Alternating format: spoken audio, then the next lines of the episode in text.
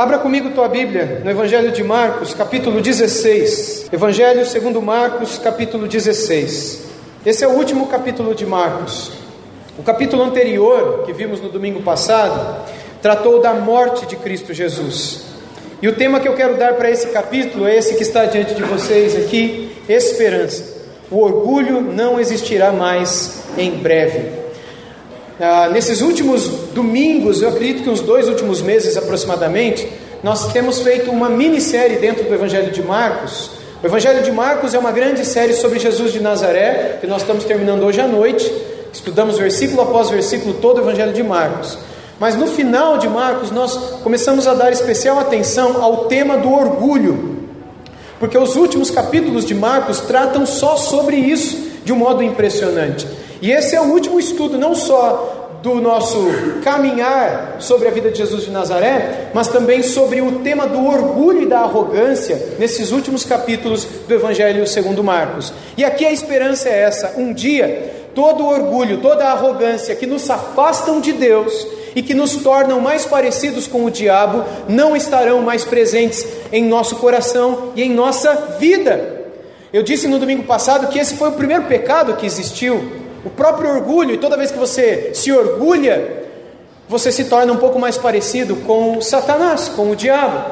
Muitos talvez questionem, mas não é o pai da mentira? Sim, mas a mentira é fruto do que? Se não da arrogância senão do orgulho e de muitas outras coisas. O orgulho é como um grande guarda-chuva, debaixo do qual muitos outros pecados estão. E a palavra do início ao fim nos recomenda a olharmos para a humildade que um dia houve em nosso Senhor Cristo Jesus e a sermos transformados conforme a humildade que houve em Cristo Jesus, a nos humilharmos debaixo da poderosa mão de Deus, para que Ele a seu tempo nos exalte.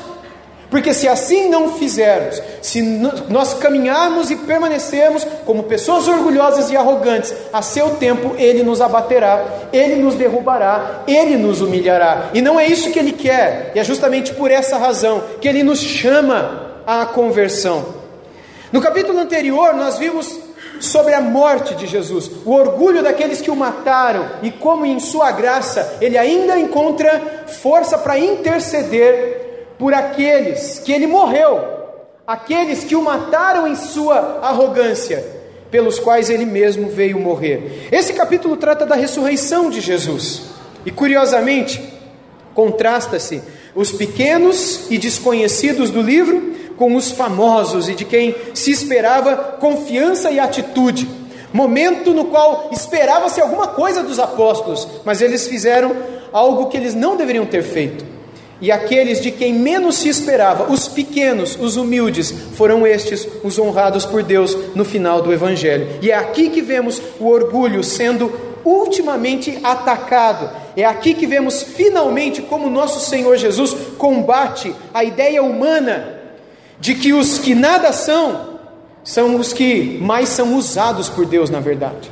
A ideia de que os famosos, os conhecidos, aqueles que têm dons, Aqueles que estão aqui na frente são aqueles a quem Deus usa, quando na verdade o final do Evangelho de Marcos vai nos dizer que aqueles a quem Deus mais usa não são estes para os quais vocês olham, mas são aqueles que muitas vezes os nomes nós nem mesmo conhecemos, mas que são tementes são fiéis, procuram conhecer a vontade de Deus e estar onde Deus quer. Aqueles para os quais o melhor lugar do mundo é o centro da vontade de Deus, independentemente se eles estão no púlpito ou se eles estão cuidando de automóveis ou limpando banheiros ou cuidando de crianças, mas eles estão certos de que eles querem amar e servir a Deus e fazer a sua vontade o tempo todo. E impressionantemente, Aqueles que mais caem na armadilha do orgulho são aqueles que estão aqui. Aqui não necessariamente no púlpito, mas aqueles que muitas vezes são vistos, são seguidos, são acompanhados e que são, via de regra, os mais tentados à arrogância, ao orgulho e à vaidade. Quem é que buscou a Jesus no seu último momento de vida? Versículos 1 a 8 de Marcos 16 dizem assim: Passado o sábado, Maria Madalena, Maria, mãe de Tiago, e Salomé compraram aromas para irem embalsamá-lo. E muito cedo, no primeiro dia da semana, ao despontar do sol, foram ao túmulo. E diziam umas às outras: Quem nos removerá a pedra de entrada do túmulo? E olhando, viram que a pedra já estava removida, pois era muito grande. E entrando no túmulo, viram um jovem assentado ao lado direito, vestido de branco, e ficaram surpreendidas e atemorizadas. E ele, porém, lhes disse: Não vos atemorizeis. Buscais a Jesus, o Nazareno, que foi crucificado, ele ressuscitou, não está mais aqui. Vede o lugar onde foi, é, onde foi posto, onde o tinham posto. Mas ide e dizei a seus discípulos e a Pedro que ele vai adiante de vós para Galiléia, e lá o vereis, como ele vos disse. E saindo elas, fugiram do sepulcro, porque estavam possuídas de temor e de assombro e de medo, nada disseram para ninguém. Irmãos, o texto começa no versículo 1 dizendo que passado o sábado, essa expressão significa literalmente domingo de manhã, bem de manhã, é isso que significa o que está aí no versículo 1. E como é que se deram esses três dias da ressurreição? Não sei se você já parou para pensar. Por exemplo, nós vimos no domingo passado que Jesus morreu na sexta-feira, que horas mais ou menos? Três horas da tarde. E quando é que ele ressuscita? Domingo, bem cedo, por volta das cinco da manhã. Quantos dias dão? Quantos dias Jesus, Jesus ressuscitou depois de quantos dias, crentes? No terceiro dia ele ressuscitou. Ótimo, tudo bem. Primeira pergunta você acertou. Agora a segunda pergunta que é matemática, tá? De 3 horas da tarde de sexta-feira às 5 da manhã de domingo dá quantos dias? Oi? Dois e meio. Outros falaram três, outros falaram dois. Como é que a gente faz essa conta? Como é que a gente resolve esse problema? Bom, o Felipe já se adiantou, já colocou a resposta aí pra gente. Não tem problema, Felipe. Eu ia fazer um mistério aqui, mas você já, já revelou o mistério para o manto para nós, né? Então, como é que então que a gente conta esses três dias, irmãos? Ah, os judeus, eles não contam como nós os dias. Ah, para, os, para os judeus, os dias terminam sempre com o pôr do sol. Não lê ainda lá não. Filipão, volta um aí, que o pessoal está tudo olhando para lá. Isso, obrigado. Estraguei agora. Olha para mim, presta atenção. Os judeus, eles entendem que o dia termina quando o sol se põe. Antes do sol, por exemplo, ele não tem como a gente tem, por exemplo, dois dias e meio. Não existe isso na cabeça do judeu. Ah, são é, um dia e duas horas. Não, é um dia, é um dia. Se é um dia e duas horas, são dois dias. Não tem negócio de duas horas. Na cabeça deles, eles não entendem dessa maneira. Eles entendem que o dia termina quando o sol se põe e o novo dia, se, um novo dia começa quando o outro dia nasce. Quando o outro, o outro dia nasce quando o sol se põe. Vocês entenderam, né? Quando o sol se põe, acaba o dia, quando o sol se põe, começa o outro. E esse dia que começou quando o sol se põe, vai terminar quando o sol se põe no outro dia também. Assim nasce outro dia quando o sol se põe e ele se põe para dar início a um novo dia. Isso é a mentalidade judaica, é simples, básica, fácil de entender. Então, um dia não é visto como algo de 24 horas. Embora possa ser visto assim também. Essa mentalidade é mais ocidental, ela é mais nossa, mas ela não é culturalmente judaica. Mas se aconteceu duas horas antes do, do, sol, do, do sol se pôr, então fala-se que após o pôr do sol, que tal coisa aconteceu no dia anterior, conta-se um dia. E é por isso então, agora entre slides, né? Jesus morreu na sexta-feira às 15 horas, Jesus passou o sábado todo na sepultura e Jesus ressuscitou no domingo por volta das 5 da manhã. No dia 1 se passa quando? Sexta, das 15 até o pôr do sol. Na mente judaica era assim que eles compreendiam. Desde as 3 horas da tarde, quando ele morreu na sexta-feira, até o pôr do sol daquela sexta, que é o momento quando eles tiram o corpo da cruz, o enrolam num lençol e o colocam na pedra, antes que o sol se posse, aquele dia foi um dia para o judeu. Ah, mas foram só três horas mas é um dia para o judeu. Não, mas não deu 24 horas. Problema seu, que é ocidental e que pensa 24 horas. Para um judeu foi um dia. Na cabeça de muita gente isso não entra, mas é assim que o judeu pensava. A gente precisa pensar como eles pensavam, porque foram eles que escreveram a Bíblia, e enfim. Depois o dia 2 se deu do pôr do sol de sexta até o pôr do sol de sábado.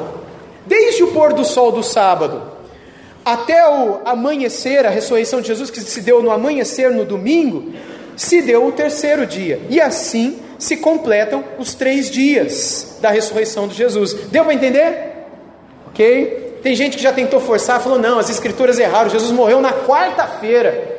Então deu quarta para quinta, quinta para sexta, e sexta no sábado, ele ressuscitou no sábado. Tem algumas religiões que são mais sabatistas, que elas defendem isso de pé junto. Jesus não ressuscitou no domingo, Jesus ressuscitou no sábado.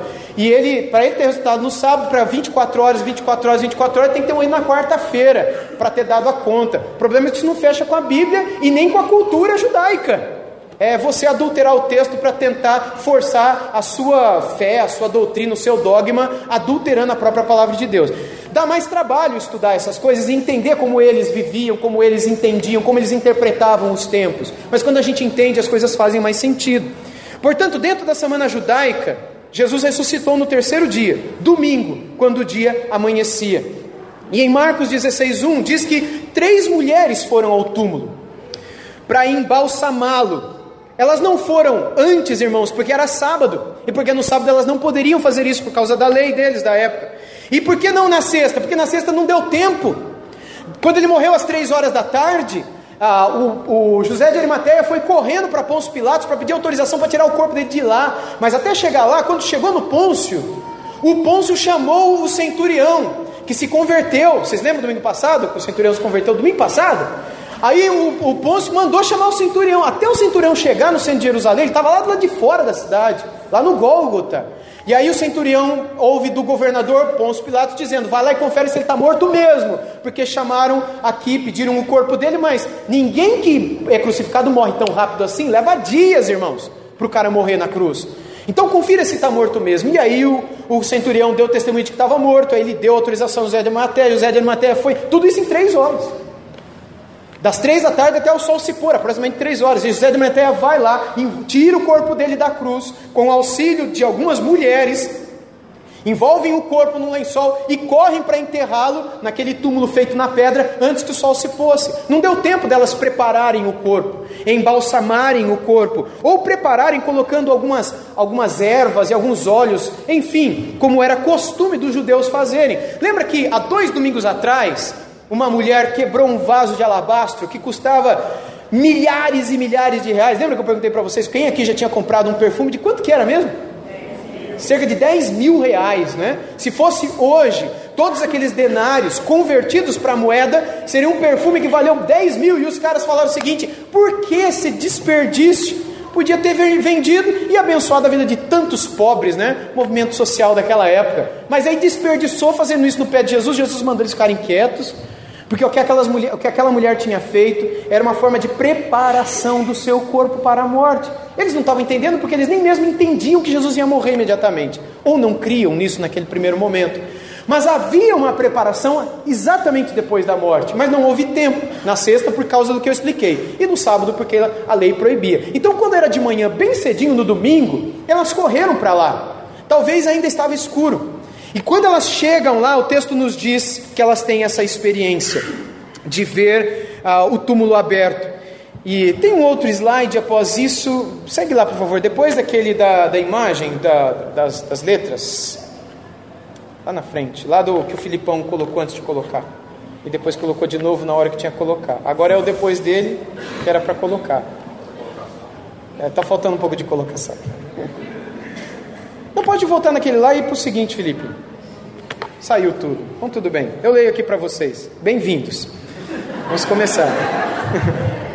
então, ah, o que a gente sabe, meus irmãos, é que José de Arimateia, isso, é isso daqui o texto, olha, que eu queria, que é de um comentário bíblico. É verdade que José de Arimateia e Nicodemos já haviam enfaixado o corpo com panos de linho, espalhando uma mistura de mirras e aloés. Pode continuar. Mas o corpo morto ainda não fora ungido. O corpo vivo tinha sido ungido, que é o que a gente viu dois domingos atrás, mas não o corpo morto. Continua. Além do mais, uma semana se passara desde que a outra unção acontecera. Somente até aí. Então, havia esse momento da preparação. E o que a gente vê aqui era é o seguinte, gente, quem tinha que ter feito isso daqui? Pensa comigo. Eram os apóstolos. Era o José de Arimateia, era o Nicodemos, era o Pedro. Onde é que estavam esses homens todos? Eles estavam com medo, gente. Eles estavam fugidos, eles estavam trancados dentro de uma casa com medo de serem mortos também. E aí essas mulheres corajosamente foram ao túmulo para fazerem o que deveria ser feito. E aí então a gente vê o anúncio da ressurreição no versículo 6. Eu acho que é o slide seguinte já. Isso. Ele, porém, lhes disse: Não vos atemorizeis, é o anjo, né? Lá dentro do túmulo. Buscais a Jesus, o Nazareno, que foi crucificado, e ele ressuscitou, não está mais aqui. Vede o lugar em que o tinham posto. O que Jesus havia dito, que ele ressuscitaria, o anjo repete àquelas mulheres e pede para que elas contem àqueles que, na verdade, deveriam estar ali. E elas, o anjo diz para elas, não é? Que ele ressuscitou, veja aqui onde ele está, agora vão daqui e contam para aqueles que deveriam estar aqui, que ele vai atrás deles lá na região da Galileia, que é o que a gente leu nos textos seguintes. Ou seja, aqueles que deveriam estar ali eram todos esses que eu mencionei, os apóstolos, eram os outros grandes que na época, na época deveriam também ter uma presença mais marcante, mas não o fizeram. Há aqueles que deveriam estar ali, mas não estavam. É a mesma coisa, irmãos, quando nós olhamos para o tempo de hoje e imaginamos que pessoas que imaginava-se que deveriam estar ali para fazer alguma coisa, mas não fazem, não estão. Nessa ocasião, quem deveria estar ali não era Maria, a Maria Madalena, a outra Maria e a Salomé, eram os apóstolos. Era deles que se esperava e não delas. Elas são nem coadjuvantes nessa história, elas são meras figurantes cuja história nós nem imaginaríamos que existiu se não fosse essa ocasião, mas aqui elas aparecem. E é interessante que quem estava no lugar que, eles, que deveria estar eram justamente essas pessoas. Sabe pessoas, por exemplo, que são separadas para oração, ou pessoas que são separadas para pregação, ou pessoas que são separadas para missão. Aqueles que deveriam estar ali orando, mas não estão. Pessoas que deveriam estar evangelizando, mas não estão. Pessoas que deveriam estar pregando, mas não estão. Pessoas que deveriam estar dando bom exemplo e bom testemunho, mas não estão. Pessoas que deveriam estar perdoando, mas não estão. De quem se espera o perdão? É de você e de mim. De quem se esperava estar no túmulo? Era dos apóstolos, mas eles não estavam. Se a gente fizer o link com a nossa vida, a ponte com o nosso tempo, esse texto seria a mesma coisa que dizer o seguinte: o Senhor espera que nós também estejamos em certos lugares fazendo certas coisas, como ele esperava que os apóstolos estivessem naquele lugar fazendo certa coisa, no túmulo, ungindo, preparando, etc. Como o Senhor espera de você e de mim, como discípulos desse tempo, que nós também estejamos em certos lugares fazendo certas coisas que se esperam de cristãos, mas não estamos. Não vamos, não falamos, não perdoamos, não amamos, não damos bom testemunho. E sabe quem é que dá? Sabe quem é que perdoa? Sabe aquele que evangeliza? Sabe aquele que testemunha? São aquelas pessoas, muitas vezes, de quem se menos esperava esse tipo de coisa. Porque aqueles a quem se chamou e de quem se esperou, muitas vezes estão fugindo, estão com medo. Ou estão, sei lá, comendo, estão bebendo, estão, estão vivendo, quando na verdade eles deveriam ter a consciência de que eles já morreram para esse mundo. Assim como todo cristão deveria ter essa consciência. Logo, o que esse texto nos ensina é que quem busca a Jesus de verdade não é aquele que está na igreja, não é aquele que diz que crê em Jesus, mas é aquele que tem atitudes práticas de fé. E muitas vezes essas pessoas são aquelas cujos nomes nós não conhecemos. Lembra-se do discípulo de Eliseu, lá em 2 Reis capítulo 6, que quando foi pedir a Eliseu para ampliar as dependências da escola de profetas, Eliseu o autorizou a ir com seus colegas. E ele disse: Vamos junto. Eliseu disse: Eu vou. E foram até a margem do rio Jordão para cortar madeira. E quando eles cortavam, o machado de um deles caiu no rio. E ele gritou: Ai meu senhor, porque era emprestado. Está lá em 2 Reis, capítulo 6, versículo 5, 4 e 5. E aí então Eliseu perguntou: Onde é que caiu? Ele diz: Ali. Aí Eliseu faz um milagre, o machado flutua. E ele diz: Vai e pega. E aí ele pega e acaba a história. Sabe o que essa história ensina para a gente? Porque essa história está no segundo livro dos reis. Eu sempre conto essa história, seria a mesma coisa que na história do nosso país, do Brasil, contasse contasse-se a história dos reis, dos imperadores, dos presidentes, e lá no meio conta o dia em que você perdeu a carteira no meio do caminho, no ônibus, e aí de repente você ficou desesperado e ligou para o seu pastor e falou: Ai, pastor, porque era o meu salário. Aí o pastor falou: Não, onde é que foi roubado? Eu vou orar por você. E de repente alguém chega correndo, bate no teu ombro: Ó, eu vi que você esqueceu, está aqui a tua carteira, está com todo o dinheiro dentro. E aí você diz: Oh, muito obrigado. Agora você imagina que essa história que você viveu esteja dentro do livro da história do Brasil? Faz sentido estar tá lá? É lógico que não. Porque não é a história da sua carteira que você perdeu. Quem é você diante da história dos presidentes do Brasil? Você não é nada, eu também não sou nada. Mas é isso que Deus coloca no livro de Segunda Reis. para mostrar para nós que Deus não trabalha com quem é grande, Deus não trabalha com quem é famoso, Deus não está nem aí para aqueles que se acham alguma coisa. Deus usa aqueles que na sua intimidade buscam a Ele com toda a piedade, com todo o coração. Não é somente a história desse discípulo de Eliseu, mas na história da Bíblia nós temos tantos outros, como, jo, como Davi. Quem foi Davi, irmãos? Davi foi aquele jovenzinho que, quando um cara chegou na casa dele, o cara não, né? O sacerdote da época, o profeta da época, e chamou o pai de Davi, que se chamava Gesé, Gesé, reúne todos os teus filhos, porque Deus escolheu um deles para ser o novo rei de Israel. Gesé chamou todo mundo. E aí Samuel começou a olhar para um, olhar para o outro, olhar para o outro, falando: Não é possível, estão aqui todos os teus filhos? O que, que Jessé falou? Sim, estão todos aqui. Ele falou: Mas não é nenhum desses. O Senhor me chamou para ungir o novo rei Israel, ele disse que seria um dos seus filhos, e nenhum desses. Você tem certeza que todos os teus filhos estão aqui? E aí José pôs a mão no queixo, olhou para o telhado e falou: Ah, eu acho que tem mais um. Você imagina se você fosse esse filho? Você ia se sentir amado pra caramba, né? Aí ele, não, peraí, eu acho que tem um que está lá no campo cuidando das ovelhas, é o Davi. Quem é que Deus escolheu? Foi o grande? Foi o mais velho? Foi o primogênito de Jessé? Foi aquele que o Jessé tinha certeza que seria escolhido? Não, meus irmãos, foi aquele que ninguém dava nada. Foi esse a quem Deus usou, foi a esse a quem Deus escolheu. Quando nós olhamos para outras histórias no Antigo e no Novo Testamento, é a mesma coisa que encontramos. Quando nosso Senhor Jesus veio à terra, ele não procurou o grande centro de Jerusalém, ele foi para Galileia, para Nazaré. E quando ele sai de Nazaré, ele vai para um distrito menor ainda, Cafarnaum. E em Cafarnaum, quem ele escolhe para ser o seu representante no mundo? É um homem erudito, é um doutor em judaísmo, messianismo, profundo conhecedor das letras. Não! Era um cara que vivia da pescaria, que nem escrever direito sabia. Porque Deus não trabalha com os grandes, com os que se acham, com os que são alguma coisa, com aqueles que deveriam estar fazendo e não fazem, com aqueles que deveriam estar perdoando e não perdoam, porque são orgulhosos, com aqueles que deveriam estar amando, estendendo a mão e cuidando e não cuidam, não estendem, dão as costas, porque são orgulhosos, mas se chamam cristãos. São o Pedro, o Tiago, o João, são aqueles homens e mulheres que são os conhecidos cristãos, mas que não sabem o que é estar no lugar que Deus quer que ele esteja. É fácil ter um nome de cristão, mas Deus não está nem aí para o seu nome de cristão. Vai você e seu nome de cristão para o inferno, como o Senhor Jesus Cristo disse. E ele disse que o orgulho dos pastores levará esses para a perdição eterna homens que se virarão para ele e dirão: Nós profetizamos em teu nome, somos famosos. Nós pregamos em teu nome, expulsamos demônios, até os demônios nos conhecem. E outras coisas mais. E Jesus vai virar para estes pastores e vão dizer: Mas quem são vocês? Eu não sei quem são vocês. Vocês nunca falaram comigo. Vocês não me procuram. Vocês não oram. Vocês nunca abrem os ouvidos para ouvir o que eu tenho para falar para vocês. Vocês mantêm as suas Bíblias fechadas de segunda a segunda. Quando muito de domingo vocês se esforçam para abrir isso aqui. Quando lembra, você não me ouve, você não fala comigo. Eu não te conheço.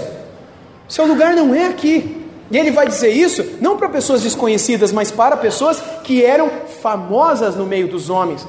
Portanto, o princípio por trás desse texto é que Deus espera que nós tenhamos intimidade com Ele, independentemente do nome que temos, independentemente da fama, do lugar na sociedade, do poder aquisitivo, do diploma que penduramos no escritório do nosso, uh, sei lá, onde a gente mora, onde a gente trabalha.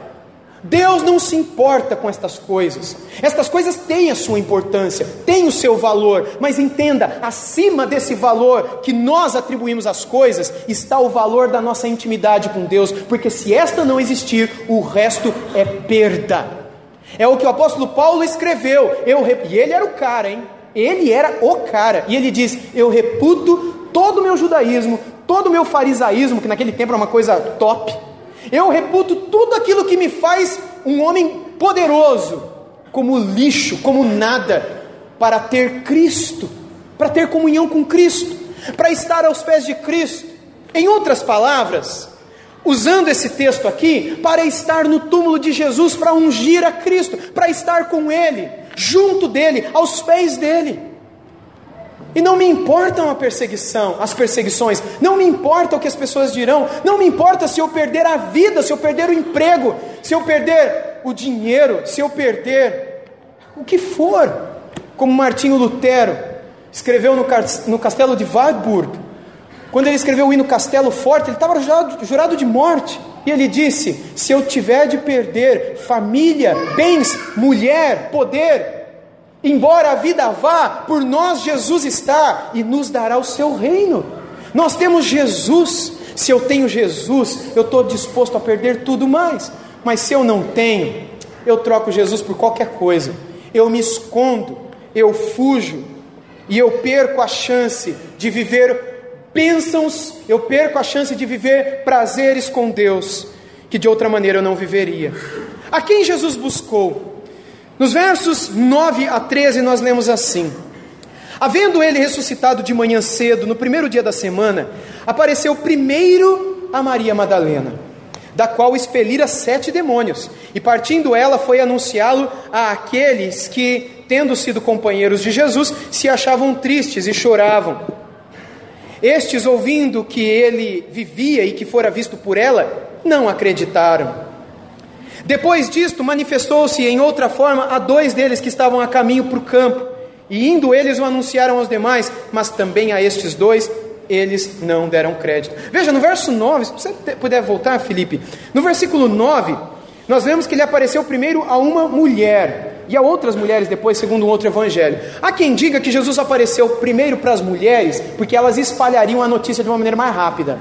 Mas eu não acredito nisso. É só o que me falaram, tá, irmãos? Então, enfim, não sei. Eu acho que não, eu tenho certeza que não, obviamente. Mas ele apareceu primeiro para essa mulher, de quem ele expulsou sete demônios.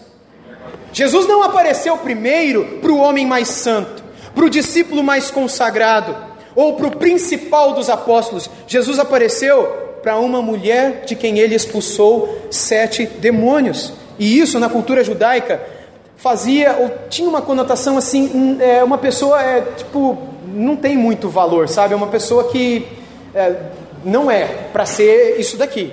Se ele tiver que aparecer para alguém, vai ser para mim, não para ela. Pelo amor de Deus, Deus, né? Deus não para ela não, né? Para mim, eu sou eu, não ela. Aquele pecador, pecador, adúltero, demoniado. O Senhor vai aparecer para eles? E eu? E eu? Jesus não está nem aí para mim, não está nem aí para você. Ele está aí para aqueles que o conhecem.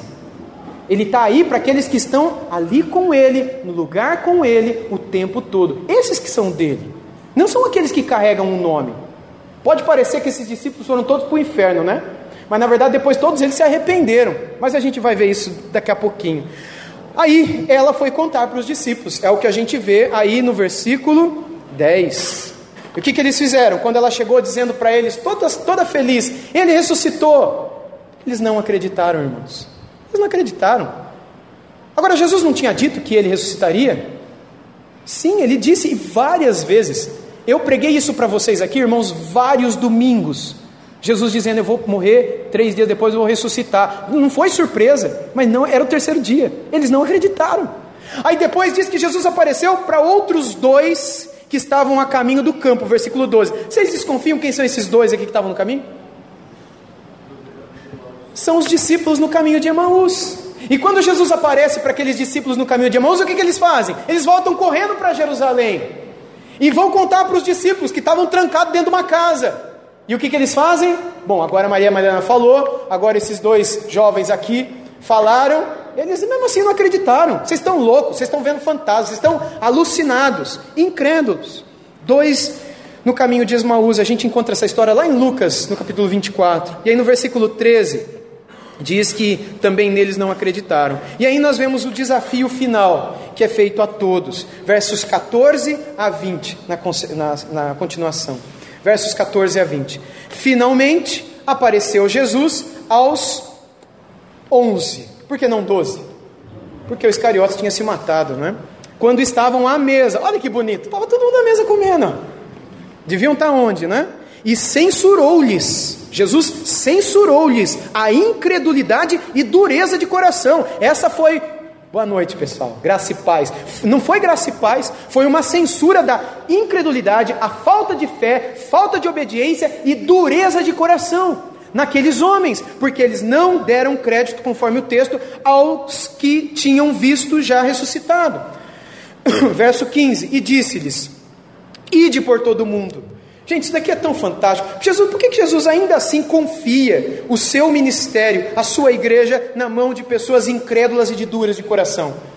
Se você esteve na escola bíblica dominical às 5 horas, você sabe o porquê. É porque esse ministério não depende daquele que o leva, mas depende da verdade da sua essência. A pregação da palavra não depende deste que vos fala, mas depende da palavra em si. Deus pode usar a minha vida Deus pode usar a minha vida como um homem consagrado ou a minha vida como um adúltero e assassino. Se Deus usou uma mula, Ele pode me usar também.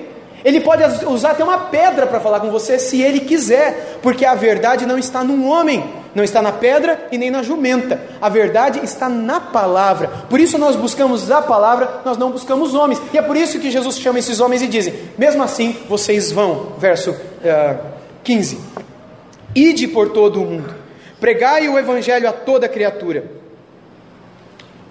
Quem crer e for batizado será salvo. Quem, porém, não crer será condenado. Estes sinais hão de acompanhar aqueles que creem.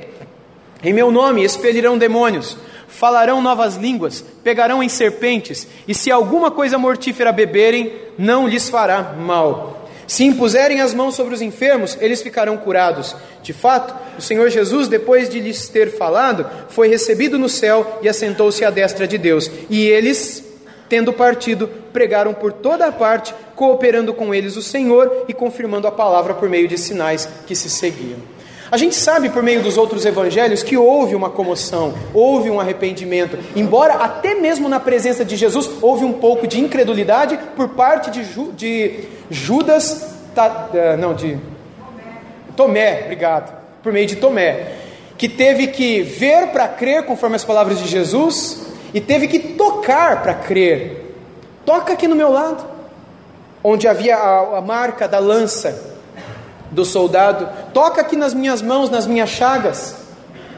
E ainda assim eles tiveram dificuldade de crer. E Jesus disse o seguinte: O que, que vocês estavam comendo aí hora que eu cheguei? Aí tinha um peixe assado. Olha que bonito, né? E aí Jesus sentou e comeu com eles. Fantasma não come. Fantasma não tem carne, não tem osso. Eles viram o outro lado das mãos de Jesus. E ali eles acreditaram. Houve um encontro de Jesus com Pedro também, que estava distante, talvez pensando em voltar à pescaria, e Jesus o chama para apacentar as suas ovelhas. Os outros evangelhos vão tecendo o cenário de uma maneira um pouco maior para nós. Marcos é mais direto e enxuto aqui. Mas o ponto é o seguinte: na conclusão desse capítulo, na conclusão desse livro, nós encontramos o Senhor Jesus chegando a, a, a, a censurar a incredulidade dos seus apóstolos que era disfarçado por uma espécie de orgulho. Se ele tiver que aparecer primeiro, ele não vai aparecer para a gente, não vai aparecer para Maria Madalena, não vai aparecer para aqueles discípulos no caminho de Emaús.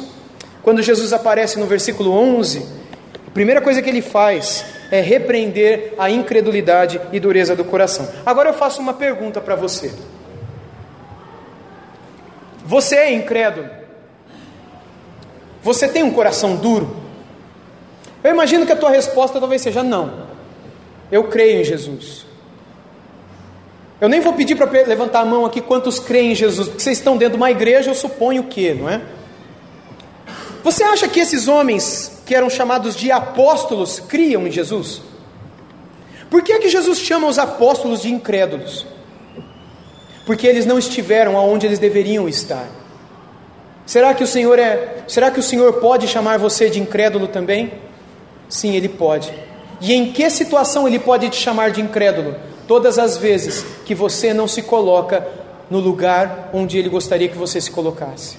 Quando você não perdoa como deveria. Quando você não estende a mão como deveria. Quando você não ama como deveria. Quando você não chora com quem está chorando como deveria.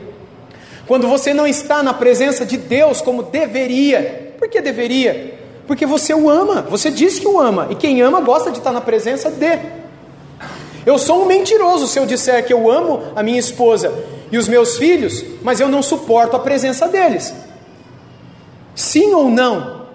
Se eu disser eu amo a minha esposa e a minha filha, mas ao mesmo tempo eu digo, olha, eu não suporto ficar onde a minha esposa e a minha filha estão, vocês vão me chamar de mentiroso, porque o amor pressupõe delícia na presença de, prazer, satisfação, gosto, gosto de conversar e de ouvir, prazer em ouvir a voz de quem está do outro lado. E ainda que a gente passe, às vezes, uns dias, uma semana ou mais sem se ver por conta de trabalho ou tudo mais, que é comum aí nas famílias, ainda assim, quando a gente volta, a primeira coisa que a gente faz é o que? É um abraço, é perguntar como está, é pôr a conversa em dia, é estar junto. Por quê? Porque nós amamos. Como é que nós podemos dizer que amamos a Jesus e a Deus se nós não gostamos de estar na presença dEle? Meus irmãos, nós precisamos entender quem nós somos quando falamos que somos cristãos, mas não amamos a presença de Deus. Amamos outros lugares, outras presenças, de outros deuses, de outros ídolos, de outros prazeres, de outras satisfações. Nós, nós corremos para abraçar o mundo, porque a gente não tem prazer em Jesus. E é por isso que Jesus é capaz de dizer para você e para mim: você é um incrédulo. Você diz que é meu discípulo, mas você não me ama.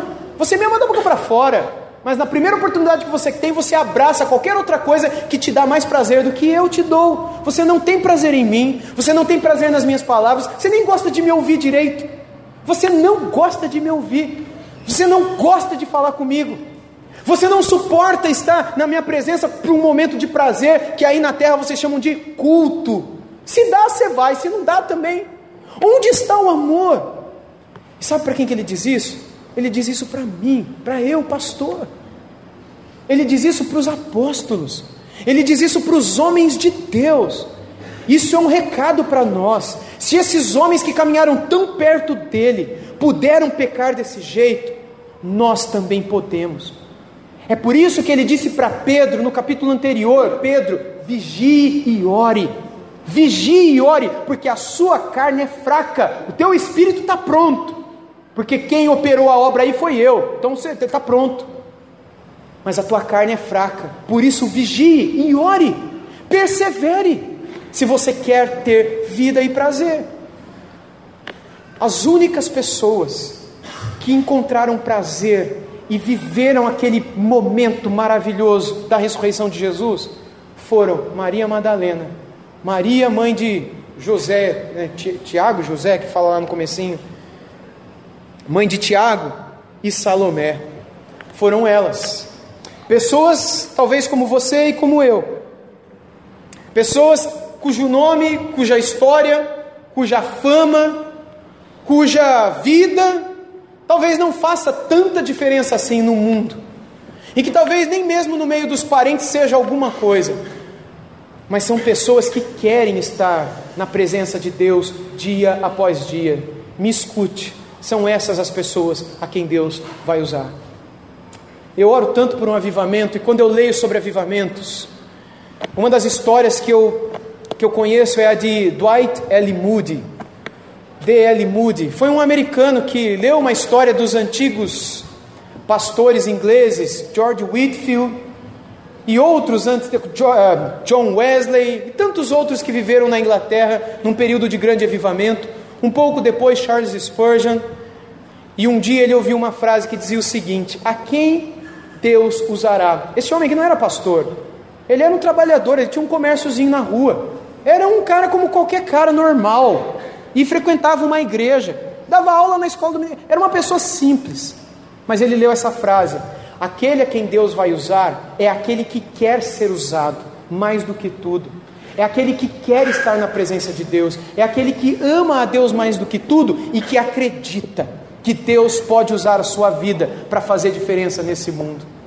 E ele se entregou ao Senhor, e Deus fez diferença por meio da vida dele, em todos os Estados Unidos da América no tempo em que ele viveu. Sabe por que hoje tão poucas pessoas são usadas? Sabe por que hoje tão poucas pessoas são ousadas? porque elas estão de boa, trancadas, comendo um peixe, enquanto outros, cujo nome nós não conhecemos, estão gastando tempo ali na presença de Jesus, estão perdoando, quando outros que se dizem cristãos, que deveriam perdoar, não estão. mas são aquelas pessoas desconhecidas que estão se purificando, quando outros que se dizem cristãos estão na pornografia. São aqueles que ninguém conhece, mas que estão lutando contra a mentira, estão lutando contra a vaidade, enquanto outros que se dizem cristãos estão enganando esposa, estão enganando marido, estão ganhando meio mundo, mas são os cristãos. Jesus não conhece vocês. O livro de Marcos, o Evangelho de Marcos, encerra com esse chamado. Deus quer ter um encontro com todos nós, e aqueles a quem Ele conhece de verdade, que amarão a Sua presença e que viverão o prazer da Sua glória, são aqueles que estão o tempo todo o buscando, o procurando aos seus pés, falando com Ele, entre aspas aqui, o ungindo, preparando o seu corpo de noite, de madrugada, domingo às 5 horas da manhã, enquanto os outros ou estão dormindo ou estão preparando o peixe para comer daqui a pouco. Mas tem Salomés por aí, existem Marias Madalenas por aí, que estão fazendo o que aqueles outros que se dizem cristãos deveriam fazer. Que a gente não caia na preguiça que nos leve ao orgulho, de achar que nós já somos e que está tudo certo em nome de Jesus, amém. Porque se nós entrarmos no piloto automático do comodismo e da preguiça espiritual, isso talvez seja um sinal de que nunca salvos fomos. Porque aqueles que conheceram o Senhor são aqueles que perseveram nesse prazer e nesse amor constante e diário.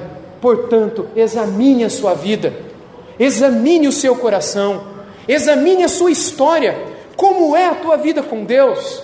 Em 2 Coríntios 13, verso 5, Paulo escreveu: Examinai-vos a vós mesmos, a fim de saberdes se estáis em Cristo, estáis no Senhor. E ele diz isso para os cristãos da igreja de Corinto, porque Paulo pressupunha que talvez eles não estivessem vivendo na presença de Deus.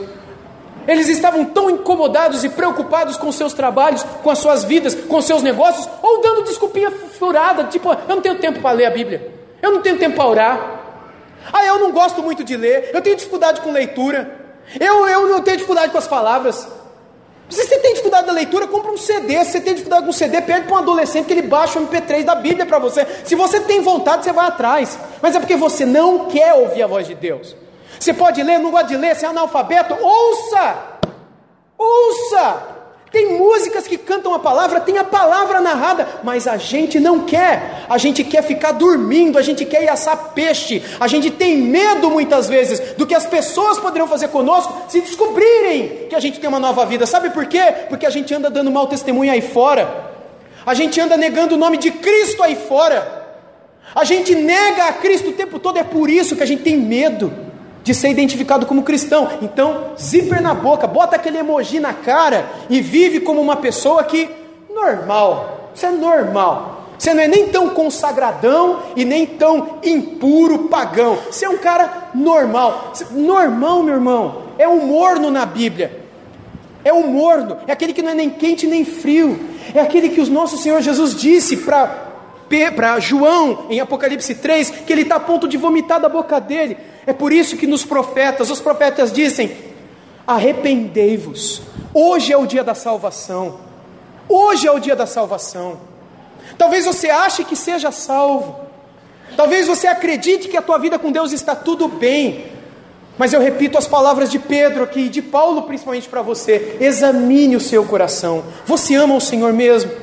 Você tem prazer em ouvi-lo? Você tem prazer em falar com Ele? Ou ser cristão é apenas um nome, um título, uma reputação que sabe-se da sua vida aí fora. A minha conclusão, em minha conclusão, eu leio mais uma vez os versos 19 e 20, que dizem: De fato, o Senhor Jesus, depois de lhes ter falado, foi recebido no céu e assentou-se à destra de Deus. E eles, tendo partido, pregaram em toda parte, cooperando com eles o Senhor e confirmando a palavra por meio de sinais que se seguiram. Sabe por, por quê que o Senhor os usou? Sabe por quê que o Senhor foi com eles? Sabe por que todas aquelas coisas aconteciam naquele tempo? Pôr a mão em serpentes e não serem mortos. Isso aconteceu com Paulo em um determinado naufrágio que ele caiu numa ilha lá? Sabe por que, que eles expulsavam demônios, curavam pessoas e realizavam todas essas coisas aqui, falavam em novas línguas? Porque eles se arrependeram de seus pecados e creram em Cristo e Deus os usou naquele tempo para fazer essas coisas, no tempo em que estas coisas aconteciam em abundância, pelos propósitos do período apostólico. Isso durou no período apostólico abundantemente, e hoje ainda pode acontecer, mas não como apostolicamente aconteceu. Mas por quê? Porque eles creram, porque eles se arrependeram e se voltaram ao Senhor. Aqui nós lemos então que Jesus é recebido na glória e eles pregam por toda parte e o Senhor coopera com eles. E hoje? Bom, hoje Jesus ainda está na glória e ele logo voltará. E nós devemos continuar pregando por toda parte, como a gente lê nesse texto. Com os humildes que vão por toda parte é que o Senhor está. O Senhor continua cooperando, porque diz que Jesus foi recebido na glória. Volta o verso 19. Ele foi recebido na glória, ele se assentou à destra de Deus. Verso 20. E aí então os discípulos partiram. Bem, Jesus continua na glória? A resposta é sim, é lógico. Os discípulos partiram, nós devemos partir também? Sim, é lógico. Temos partido, temos olhado para fora da igreja, temos nos envolvido com missões, temos olhado para causas e propósitos e obras missionárias que têm acontecido nesse mundo e temos nos dedicado a elas ou não? Temos partido de alguma maneira o conhecimento e o evangelho dentro do trabalho, dentro dos parentes, dentro do condomínio, seja lá onde for, na rua. Temos feito diferença ou a gente é o cara normal, o morno? Jesus continua na glória de onde ele voltará. Nós devemos continuar pregando por toda parte. E o Senhor continua cooperando. Mas Jesus continua cooperando com quem? Lá em Mateus 28, nos últimos versículos também do Evangelho de Mateus, Jesus disse algo semelhante. Ele disse: Ide, portanto, fazei discípulo de todas as nações, batizando-as em nome do Pai, do Filho e do Espírito Santo, e ensinando-os a guardar todas as coisas que eu vos tenho mandado. E eis que estarei convosco todos os dias até a consumação dos séculos. Mas com quem é que Jesus estará até o fim? Quem é esse convosco? Não é aqueles que se escondem, não é com aqueles que têm um nome, mas é com aqueles que estão aos seus pés o tempo todo, com os humildes que vão por toda parte, que se envolvem com sua obra, que pregam, que oram, que dão bom testemunho, com as igrejas que investem em missões, são com estes que o Senhor está, que nós, portanto, sejamos estes servos para a glória de Deus. Se o nosso Deus deixou a sua glória, deixou a sua majestade, se esvaziou de si mesmo para se dar por nós, que nós façamos a mesma coisa com essa nossa glória que está aqui dentro. Ó. O trono nosso está aqui. Que a gente se esvazie desse trono, que a gente dê a nossa vida por ele e que a gente se envolva com as coisas dele, se queremos de fato ser felizes. A verdadeira felicidade está na presença de Deus e viver a vontade de Deus, que só se descobre quando vivemos na presença de Deus dia após dia. Que Deus tenha misericórdia de nós, que Deus nos transforme, que Deus nos incomode, que o exemplo dessas mulheres simples e do orgulho dos apóstolos famosos, que se arrependeram depois, possa ficar ressoando na nossa memória. Será que eu seria hoje como essas mulheres? Ou será que eu estaria dormindo? Será que eu correria no domingo de manhã para o túmulo para estar com ele onde ele quer? Ou será que eu fugiria e daria desculpas que eu não estou na presença dele por isso ou por aquilo? Que o Senhor nos transforme, como transformou esses homens depois, e que ele possa nos usar para sua glória, como ele por fim usou a vida de cada um destes também. Em nome de Jesus. Amém.